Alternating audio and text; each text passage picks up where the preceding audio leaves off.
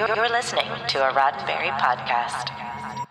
The Trek Files, Season 6, Episode 24, Star Trek Motion Picture Poll, July 14th, 1976.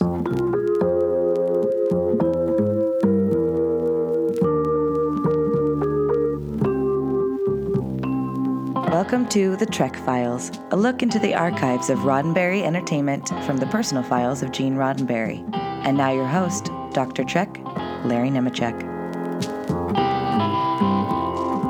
And welcome back, Star Trek fans, all you Star Trek historians, you canonistas, I say that lovingly. Hey, anybody that uh, loves to talk about Star Trek on its own terms and what it meant for the world around us, I'm talking to you, Trekophiles spelled with an F. Can you believe it that this has been six seasons of the Trek Files? I'm so glad to share it with you. Um, let's share one more. a snapshot in time, as we always like to say. I came across this interesting, well, poll. So, hey, as always, check us out there on the Facebook page, facebook.com slash the Trek Files, because you really do need to look at this document. Uh, we're going to be talking about it. Uh, I'll be right back. Listen to a sample here, audio wise, as well. And then I will be right back with this week's great guest.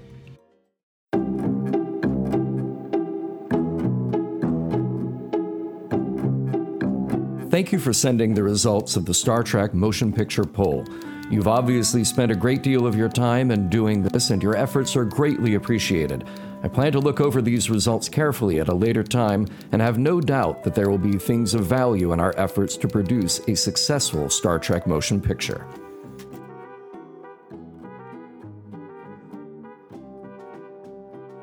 Yes, Trekophiles, and by and by the phrase "a successful Star Trek motion picture," you know we're obviously talking pre 1979 because there had not been one yet, uh, much less more than one. So this is a poll. Um, we don't have any more information. I tried to do some research. We don't have any more information about the person, the methodology, but we do apparently see that it's Houston based. Oh, there's that city once again in fandom. But hey, um, what better way to close out our sixth season and to tackle an interesting, again, look at fandom then and now then with our old buddy, you know him from hosting Mission Log and Mission Log Live, and he produces this show every week. Hey, my buddy John Champion, John, welcome in, welcome back, and um, as if you're never really gone in the beginning, but welcome back to the right, mic right. here. Thank you, with thank you. One. Yeah, glad to be behind the mic and uh, talking about fandom and uh, and I, you know my immediate thoughts on this document uh, it, it, says something to me. This is the kind of thing that I probably would have done. You know, maybe not mm-hmm. on this big a scale, maybe not as expertly put together, uh, probably would not have sent it off to Gene Roddenberry. But I'm just thinking about conversations with other friends and fans and thinking, yeah, uh, somebody at Paramount really needs uh, our voice on this. they, right. they, need to know what what we think about Star Trek in a uh, in an objective scientific manner. Yeah, and I, as I was saying, it's set. We have you know uh, Carol Brownell here or Brownell uh, from Houston mm-hmm. again. Houston, major town in fandom here. This is six years before the Con of Wrath, yes. Ultimate Fantasy, but it was a big town for conventions, yeah. like so many you know uh, science fiction as well as Star Trek conventions for many years. So we obviously can see here that Carol made this survey, a questionnaire of what is it, seven hundred and forty-three people yeah. Um, we don't know what the methodology was. Did she find people at a convention? Did she run around to club meetings? What, you know, how she did it. But we've got a demographic breakdown and uh, and it skews young. I, I, that that was the most interesting thing to me. So you you said you know you wondered what the methodology was and were they fan club members and did she just find them at a convention? There's a mm. little bit of everything here, and I was very surprised to see how young it skewed, and I was surprised to see how many were not in a uh, fan club because that was my immediate thought is particularly this being 1976 mm-hmm. this is pre Star Wars. This is that yes. nebulous. Let's remember this is a year before Star Wars. Yeah, yeah. Yes. So th- this is that nebulous time between. Okay, there's uh, letter writing campaigns for the original series that ha- have come and gone. There's the animated series that has come and gone. The only real communication about a future Star Trek project would be from Star Trek fan clubs. Uh, this is before this would be, really be something mm-hmm. in the wider uh, science fiction or entertainment press because no you know nothing really has come out of it yet and as far as production goes they're still asking themselves well if we could even revive it, would it be a TV show? Would it be a movie? Would it be a TV show? What is it? Um, so for her to have gone to the trouble of amassing this many people, and we're saying that uh, we're, we're, looking here on the fourth page, uh, 479 people with club affiliation, 264 mm-hmm. not. I, I, would have expected nearly 100% to be in a fan club. I would expect for this poll to have been done at a convention, probably. yeah. Well, and what that let's and and again, this is a year before Star Wars, and as far as the Star Trek evolution, this is right at the time when basically the the project we think about the God thing mm-hmm. was dead, and it was right at the time. And if she had done this poll, at least say the month before this, and that would have been a fast turnaround. But she had no idea that Jerry Isenberg was being hired this same month to work uh, to what we now call Planet of the Titans. Mm-hmm. The two British writers, uh, uh, Bryant and Scott, were about to be hired. All in this same month. So, as far as the great movie, when, where will it be? What will it be? When will? Who will do it? That whole trail of the '70s. That's where we are in that evolution. So, she's taking this poll, kind of in this general feeling that fans know that Star Trek has exploded enough into the mainstream consciousness that Paramount wants to do something, and there's been that back and forth talk, and something is happening. So that's where Gene's coming from, and that's where the mm-hmm. fans mm-hmm. who were asked this. But yeah, like you say, it's this is a time when fanzines and then giving away to fan clubs is kind of the organizing. You know, today we might say how many how many Facebook group pages are you on? You know, if not an actual right. physical club, because that's the organizing you know the and you might say that the fan club members are in you know active fandom as as opposed to right. armchair fans but right, she's getting exactly. to all of them. She's getting to a cross section here, which is interesting. No, I would say, and, and, skewing young. You know, again, that, that that I think is really important here. That you're talking about five yes. fans who are under ten, but uh, 208 fans uh, who are 10 to 15, and that is the biggest demographic chunk. Uh, now you have the majority who are over 15, uh, but even then, you're talking about 16 to 20 years old. Uh, very few who are under 30. 59 fans who are are under 30. So, or, I'm sorry, who we're, are over some, 30.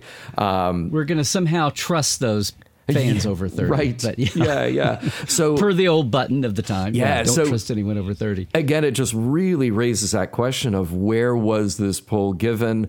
Uh, what was her circle to reach out to to even right. go find this many people? Well, and apart from even the survey, it reminds us how, you know, how, yes, there were lots of, um, you know, uh, engineers and historians and teachers and just everyday working people who love Star Trek, parents who introduced it to their kids, mm-hmm. grandparents too. Let's not be, you know, ageist here. But the thing about Star Trek was the stereotype was, oh, those Trekkie kids, mm-hmm. right? And it really reminds me here how when Star Trek exploded and burst, and and maybe it was because of the energy of youth. Mm-hmm the you know the sit-ins and the the you know the 69 caltech sit-in that we've got the pictures from when they were trying to have the, the the save star trek campaign. But it really reminds me the power of star trek's fandom and all the energy behind the renewal and the comeback and no we will not give this up and no you will not take this show from us. You better bring it back. Uh, was all about youth and yeah. her survey. I mean again we don't know how scientific this was or how she collected the numbers but every, you know, the vast bulk of this is under 30. And a, and a fifth of them, 150 of them, we don't have an age. So, you know, yeah. it would even skew yeah. even younger if you took out 150 there. As opposed to today, where we've been worrying about where we've been worrying about the, the fan base aging itself out, you know, and reattracting the the youth audience, and hoping the new animated series, each in their own way, are gonna are gonna get back to that demo. But it really reminds us here what a youth earthquake Star Trek really began as. And what you're saying brings us back to this whole idea of what I always like to point out, which is this very unique ownership situation that fandom mm-hmm. has with their Star Trek, you know, their love of Star Trek. Um, that is not the same with a lot of other fandoms. Uh, the idea that these fans are invigorated by the idea that even if, okay, even if half the people answering this are under 15 years old, uh, they're probably old enough to have known somebody who wrote a letter during those great letter writing campaigns in the late 60s. Um, they feel uh, proprietary over Star Trek. They feel like their voices have been heard and can be heard again. Uh, but I think there's a big, big difference here, which is those original letter writing campaigns, those original expressions of fandom, were just about pressuring a network and producers to make more. This is a different kind of letter that says, not only do we want you to make more, we want you to make specifically what we think you should make. Mm-hmm. you know, is- and Yeah. and, and that's where I a really committee start that to. is. yeah, yeah. Th- then I start to really question. Um, well, I, to me, it's not really a question of my mind, but um, I, I, I start to wonder about that relationship between producer and consumer, uh, writer and reader or or watcher. You know, Uh, this is the kind of thing where, yeah, it might be interesting in the academic sense but this is not how movies and TV shows are made. by committee, You know? by by Right. by a committee of Right. seven hundred and fifty or seven hundred fifty thousand. right, right. And and we're talking about 750 people here in uh, Houston that Carol Brownell was able to find. Imagine this then repeating to every major city in every state all over the country, not to mention fans from all over the world who are also thinking the same thing. Right. That their voices need to be heard to guide along these producers to make the show that they want to see. Yeah, yeah, and it is. It, you're right. It is. It is a kind of a marker of the revolution in fan ownership, which again, Star Trek mm-hmm. kind of set the template for. We're a year before Star Wars, and this is 1976, so we're way be- before social media or even you know digital connection and email and be- everything was paper and stamp and ink. You know, any movement. So the fact that Star Trek sprung up organically, it was not a manufactured moment. You know, no one went out and, and, and did a promo tour for this or, or engineer. I mean, yeah, Gene kind Yeah. of engineered the the shepherding of the you know with with Bjo and John Trimble, but still, it was it was a movement that was there to be grabbed by the horns. It existed. It just needed to be channeled and organized and show Yeah. up on the radar screen. Well, I um, it's also interesting, and again, this is '76, and you're right. This was. Not the mail-in campaign, which would have been seven, eight years before this, um, but it was it was enough of a time where yeah the primary objective was not to save the existing series but to get it back. But it's like there's a level here of of uh, expectation that we're beyond just will there be a movie? And now we're into what will it look like? And of course everyone's got an opinion. And even she's asking um, Right. She's asking genre types here, which is kind of interesting. But notice she it looks like she's giving A B C D answers and people still write in you know odd you know what type of what genre do you want action Well, adventure somebody wrote in musical. yeah, Yeah. yes yes um, somebody Yeah. somebody wrote in on another genre somebody wrote in what what do you think people uh, uh, like disaster movies like you know like airplane and towering inferno i mean which was a big Yeah. dominant theme then yeah. Yeah, of course, people and the combinations and people who had to write more than one answer. And she's she's very dutifully writing down when people you know couldn't just give her one answer and wrote you know wrote two more or three more down. Yeah, and, and it's interesting in retrospect to look at this preference of uh, genre or story type uh, because of what we got in later Star Trek. You know, the the fact that uh, comedy scores pretty low. You know, thirty three votes. Uh, the the only vote that was lower than that was romance with twenty one. Uh, far outpaced by action adventure at three hundred and ninety two votes. But as we all know, you know, for a long stretch of time, the most successful Star Trek film was the one with the most humor in it. Star Trek Four. Now it was not an outright comedy, but it certainly had the the funniest bits Yeah. of any of the other Star Trek scripts. Yeah. Um, Certainly on a and then, global you know, scale, it was the most popular. yeah, yeah. Yeah, certainly. Um, and then you look at some of these other, eh, well, you could make an argument against romance or against drama, but then I would argue that uh, a lot of what what we sort of internally think makes Star Trek tick is character relationships and our relationship with those characters. We can say action adventure would be a driving force to attract a big audience, but what makes them stick and what makes those characters live after decades and decades is the uh, the attachment to the personal relationships. Uh, so it, it, it's I, I, all of this, obviously, we're saying you have to take with a grain of salt, um, as I'm sure Gene did as well. It's interesting. It's interesting in this academic sense to sort of get a, a finger on the pulse of fandom. But when a writer actually sits down to create a script, all of that has to go out the window, and you have to focus on the story that you want to tell and the story that is true to the characters that you're writing about.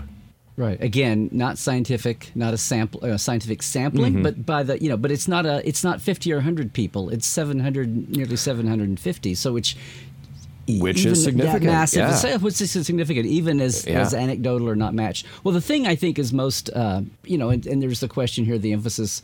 You know, the Enterprise crew wins out, and then alien cultures. I mean, some of these things are, but the the overall Mm-hmm. aspect of this that I think is the most interesting and the most telling of how sophisticated fandom already was is the mm-hmm. fact that she doesn't just say, "Hey, what do you think?" She's asking fans to think about the general public.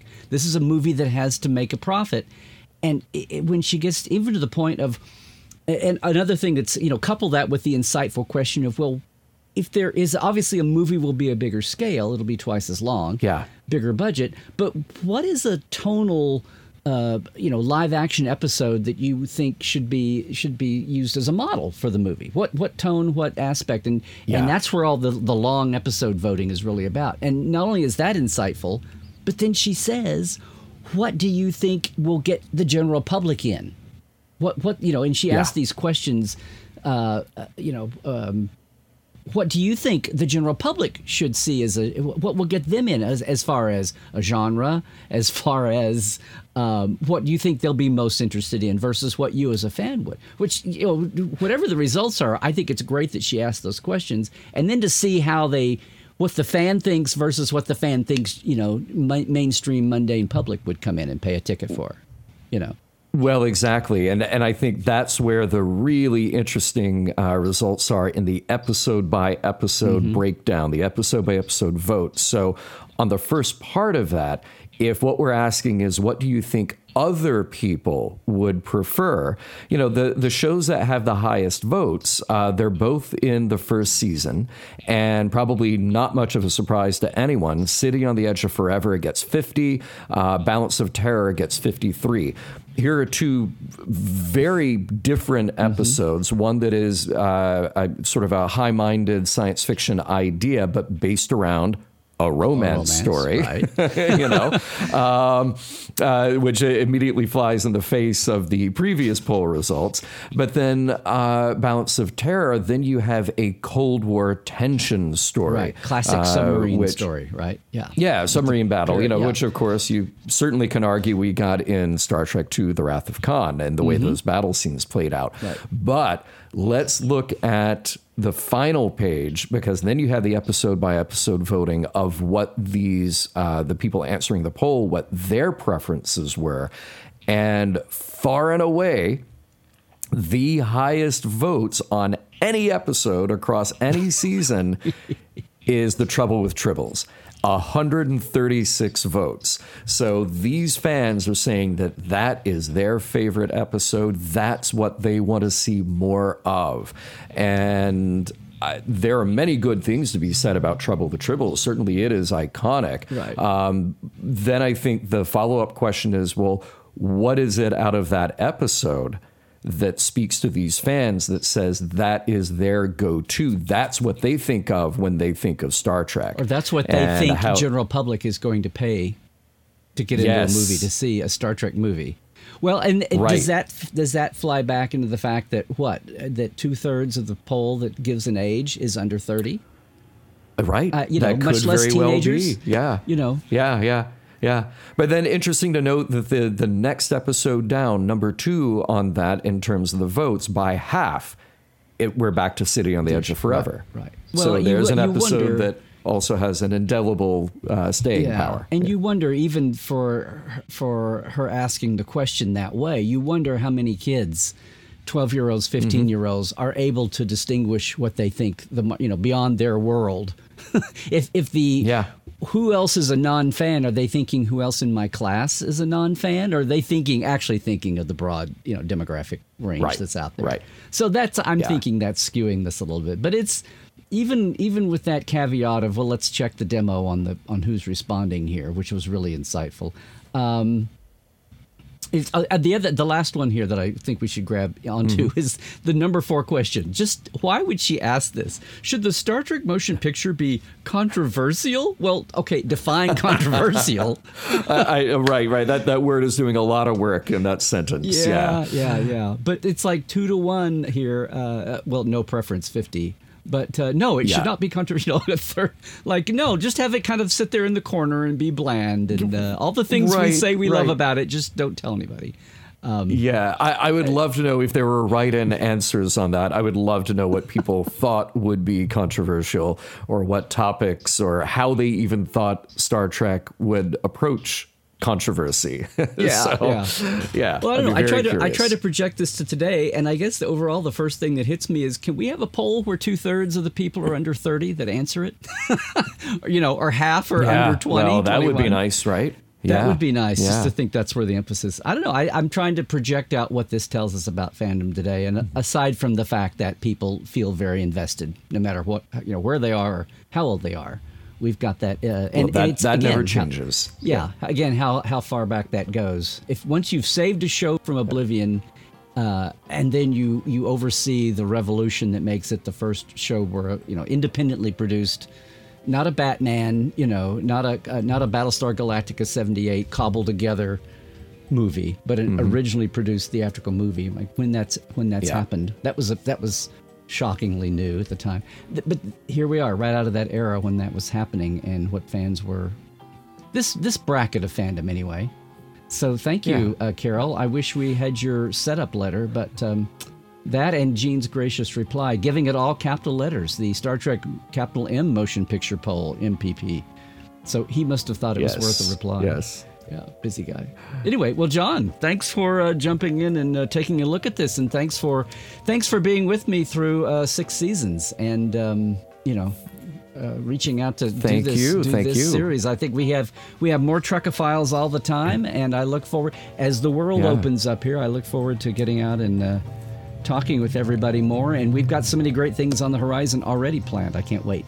Yeah, pleasure to be here, and I look forward to many more. The Trek Files is produced by Roddenberry Entertainment, executive producer Rod Roddenberry. And as usual, all of our documents, like this poll, and your chance to comment, are available at facebook.com slash the Trek Files. For more deep diving of Star Trek behind the scenes now, visit Dr. Trek and Portal 47. That's me, at larrynemecek.com. We'll see you down the line, everybody. Trek well.